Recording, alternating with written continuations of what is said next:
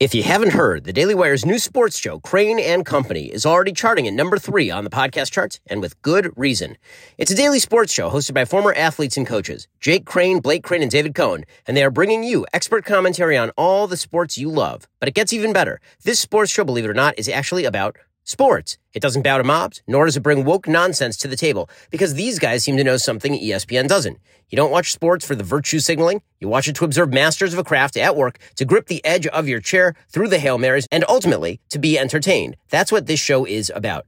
Here's what people are saying about it. Chris on Apple says, excellent coverage by knowledgeable people with firsthand knowledge. This is exactly what a serious sports fan wants because it's poignant and brings us nothing but the facts. All the facts, none of the woke crap. Thank you, Ben, Jeremy, and the Daily Wire. Five stars. Nick on Apple says, I'm a Daily Wire member and a sports fan. Listen to the first episode on DW and already love it. Immediately add it to my podcast rotation. This podcast is so full of energy, it is awesome.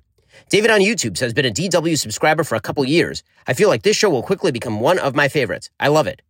I love it too. Because here's the thing I'm a huge sports fan, but years ago, I stopped subscribing to Sports Illustrated because of all the leftist politics. I used to watch ESPN. No longer too much leftist politics. I just wanted the sports. And here's the thing Crain and Company is just the sports all the time. When you tune in to Crain and Company, you'll be getting in depth sports analysis, informative interviews, predictions, and wagers, and constant live chat engagement with fans. Go listen on Apple or anywhere you get your podcasts around 4 p.m. today and every day. And be sure to give them a five star review right now.